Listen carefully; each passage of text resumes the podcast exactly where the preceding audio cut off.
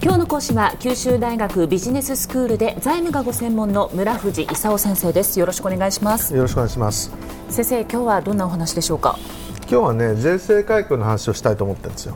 税制改革ですね。はい、うん、皆さんご存知のように消費税はこの4月からもう上がっちゃったと、ええ、で来年の10月には8%から10%にさらに上がっちゃうと。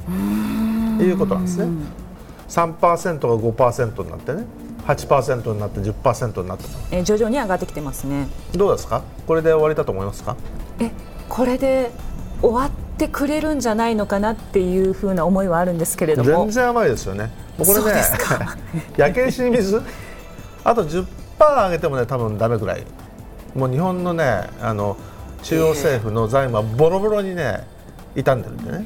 もう大変な債務超過なんですよまあ、アメリカアメリカも債務超過だけど日本の政府も大変な債務超過でね。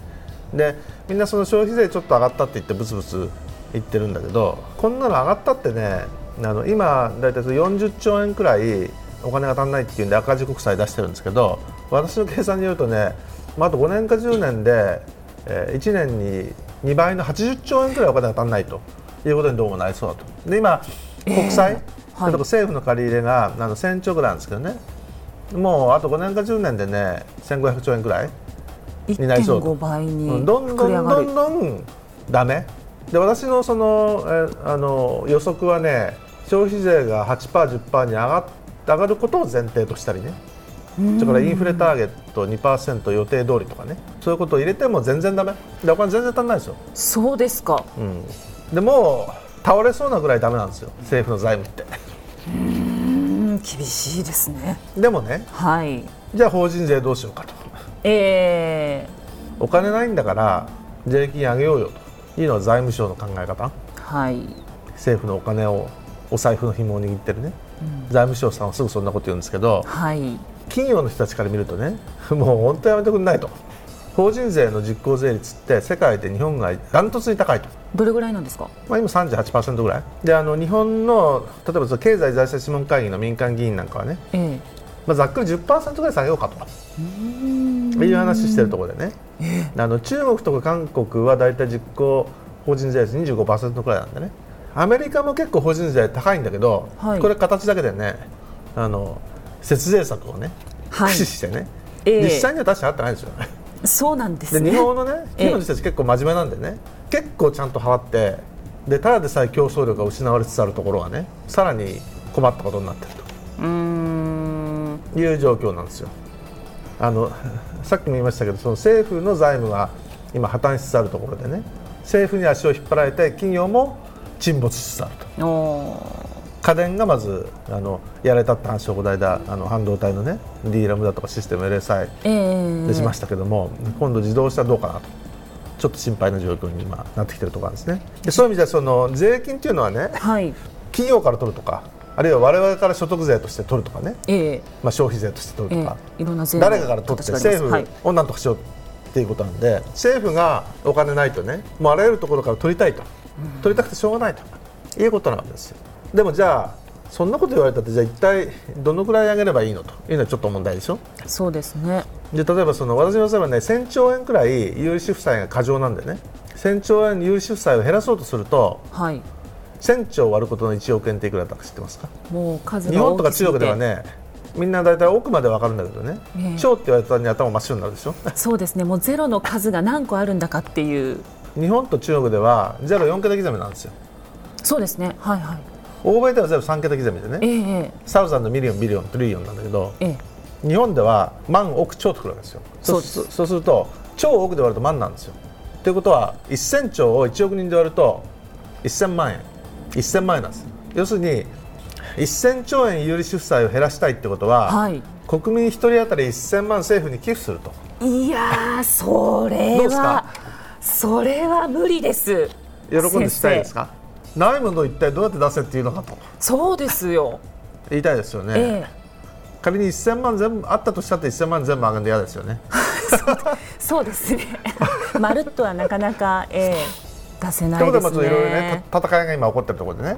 あの政府財務省日銀としては一体どうやってね企業とか家計からお金を踏んでくろうかと。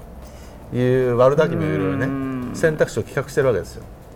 でそもそも企業としてはねなんで他の国はみんなね25%ぐらいなのにうちだけ38%よと。はい。言ってね。怒ってるわけですよ。で彼らの調査によるとねあのイギリスとかドイツとか韓国は法人税率を下げたけど経済成長したもんで企業収益が増えて税収は逆に上がったと。財務省に言わせるとね税率下げたらお金減るんでしょと。ええ。でも税率を下げてお金が本当に減るか増えるかはね経済成長にも関わってるわけですよ。要するにあのベストシナリオは、はい。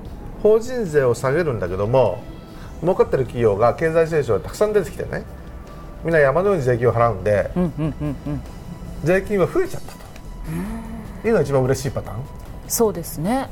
で一体そうするためにはどうやってね経済成長してもらうのかはい。ということなんですけど、まあ、安倍さんのねあの始めたのはちょっとお金を突っ込むっていうねあのアベノミクス、ええ。まあ、とりあえずあのマネーを突っ込んだと。じゃあ成長どうするのか。って大した成長案出てきてないんで。早いとこなんか面白い成長案出せよというふうにみんな待ってるところなんですけどね、まあ、なかなかいいもの出てこないなと。いうことなんですよね。それでは先生今日のまとめをお願いします。まあ、あの消費税があの、えー、8%に上がっちゃってこれから10%にもうすぐ上がるんですけどね。あのこれが多分ね20%になってまだ足んないんですね。日本の政府って。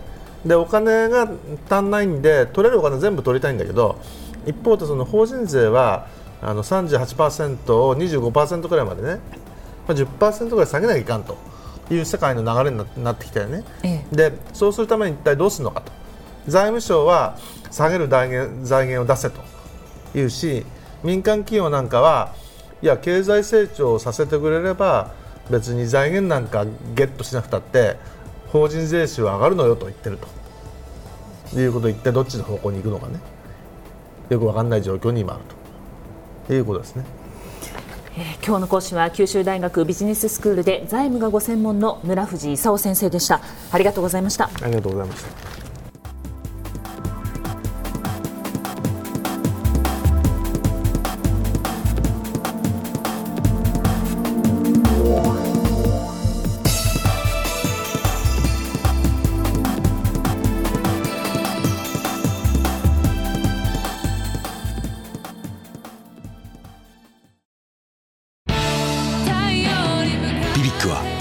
州で生まれ九州の人たちに光を届けています。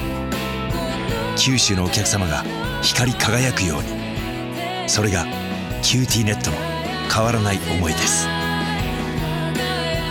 キラキラつながる QTnet。